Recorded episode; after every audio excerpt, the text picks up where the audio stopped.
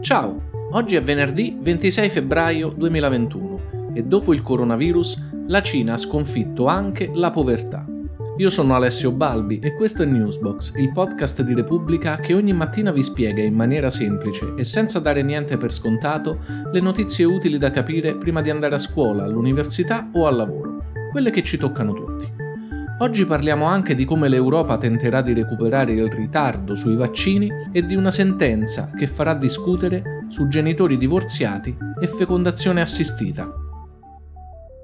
La campagna di vaccinazioni contro il Covid non è certamente una circostanza in cui l'immagine dell'Europa stia brillando. Ne abbiamo parlato varie volte qui su Newsbox in queste settimane. Ci sono paesi dove la somministrazione delle dosi sta procedendo spedita e sono tutti fuori dall'Europa. Israele è ormai il caso proverbiale, con metà della popolazione raggiunta dalla prima dose, la quasi totalità degli anziani ormai immunizzati, ma va bene, Israele è un paese piccolo e magari non può essere preso come esempio per realtà più grandi e più complesse. Ma anche gli Stati Uniti, nonostante la sottovalutazione dell'epidemia da parte della precedente amministrazione, quella di Donald Trump, che ha provocato un numero esorbitante di morti, sono 500.000 ormai, e però anche negli Stati Uniti la campagna di vaccinazioni avviata da Trump e proseguita dal nuovo presidente Joe Biden va avanti veloce e il 20% degli americani ha già ricevuto la prima dose una percentuale analoga a quella della Gran Bretagna, che è il paese che a livello simbolico mette più in difficoltà l'Unione Europea, perché come sapete con la Brexit la Gran Bretagna è uscita dall'Unione e evidentemente però è riuscita a organizzarsi molto meglio degli altri paesi europei, visto che anche lì un cittadino su cinque ha già ricevuto la prima dose. Dunque ieri i capi di governo dell'Unione hanno organizzato un vertice informale per dare una scossa alla campagna di vaccinazione europea che se continua così rischia di fare un danno incalcolabile di immagine ma anche sanitario ed economico alle nazioni del vecchio continente. Al vertice ha partecipato ovviamente anche il capo del governo italiano Mario Draghi e proprio Draghi ha chiesto una linea più decisa, anche più dura dell'Unione Europea nell'acquisizione delle dosi di vaccino. Draghi, insieme a altri leader, ha anche ipotizzato che l'Europa possa addirittura bloccare le esportazioni fuori dall'Unione delle fiale di vaccino prodotte nell'Unione e che adesso finiscono in giro per il mondo e ha persino proposto di ritardare le forniture di dosi ai paesi più poveri almeno finché la situazione europea non sarà stata messa in sicurezza. Draghi ha anche chiesto di valutare la possibilità che le forniture esistenti siano usate intanto tutte come prime dosi, raggiungendo quindi con la prima somministrazione più persone possibile prima di passare poi alle seconde dosi. Su quest'ultimo punto però, cioè se in mancanza di dosi sia più conveniente completare il percorso dando la seconda dose a chi ha già avuto la prima, oppure raggiungere più persone possibile con la prima dose, su questo neanche la comunità scientifica ha ancora trovato una posizione comune. E a proposito di traguardi simbolici, la Cina ha annunciato di aver abolito la povertà, o per essere più precisi, di aver portato fuori dalla povertà estrema tutti i suoi cittadini. Questo l'ha proclamato il presidente Xi Jinping nel corso di una cerimonia solenne a Pechino.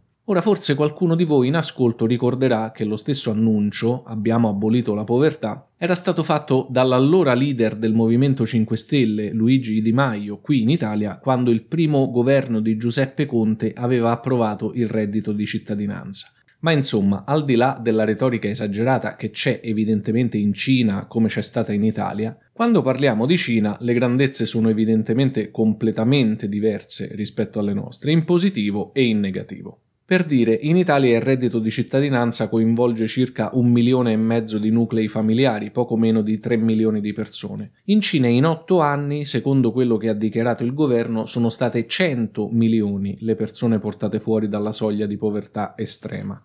D'altra parte, il reddito di cittadinanza in Italia è una somma che oscilla tra i 500 e i 700 euro grosso modo per persona mentre in Cina il reddito annuale minimo sufficiente per essere considerati sopra la soglia di povertà estrema è di 500 euro all'anno, ripeto, cioè è anche meno della soglia minima di 2 dollari al giorno indicata dalla Banca Mondiale.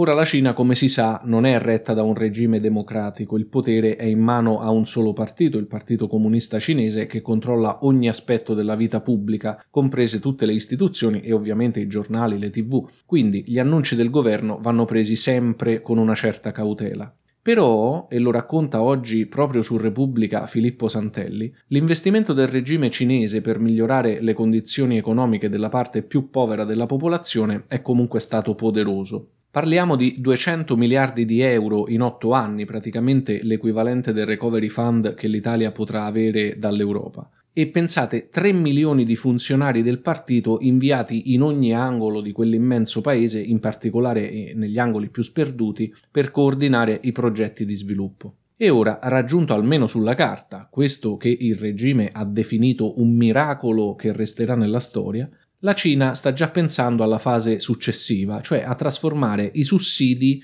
in sviluppo economico vero e proprio. Per fare questo, da oggi, la struttura che finora si è dedicata alla riduzione della povertà dovrà mettere in piedi un sistema di incentivi per convincere i giovani talenti che si occupano di innovazione e tecnologia a lasciare le città per portare le loro competenze nelle aree di campagna.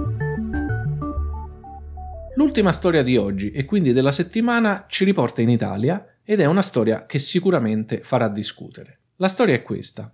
Un uomo e una donna si sposano e decidono di ricorrere alla procreazione assistita, cioè alla procedura che permette alle coppie che non riescono ad avere figli in maniera naturale di fecondare degli embrioni in laboratorio e di impiantarli successivamente nell'utero della donna. Un primo tentativo di impianto non funziona, quindi gli embrioni vengono congelati in attesa di un nuovo tentativo. Nel frattempo, però, l'uomo e la donna si separano e l'uomo non vuole più che lei usi gli embrioni fecondati col suo seme. E allora la donna si rivolge al tribunale e il tribunale le dà ragione. Cioè, secondo i giudici di Santa Maria Capo Avetere, che è una città in provincia di Caserta, la donna ha il diritto assoluto di usare gli embrioni creati col marito e poi congelati, anche dopo la separazione e anche se l'ex marito è contrario. In sostanza l'uomo, che sarà il padre della bambina o del bambino che nascerà se l'impianto andrà a buon fine, dovrà assumersi tutti gli obblighi della paternità, anche se magari la figlia o il figlio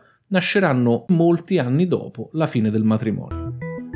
Oggi alle 19 sono in diretta su TikTok e sul canale Instagram di Repubblica parleremo delle decisioni del governo che arrivano oggi su zone gialle, arancioni e rosse e sulle riaperture e risponderò in diretta alle vostre domande. Il podcast di Newsbox invece torna lunedì. Ciao e buon fine settimana.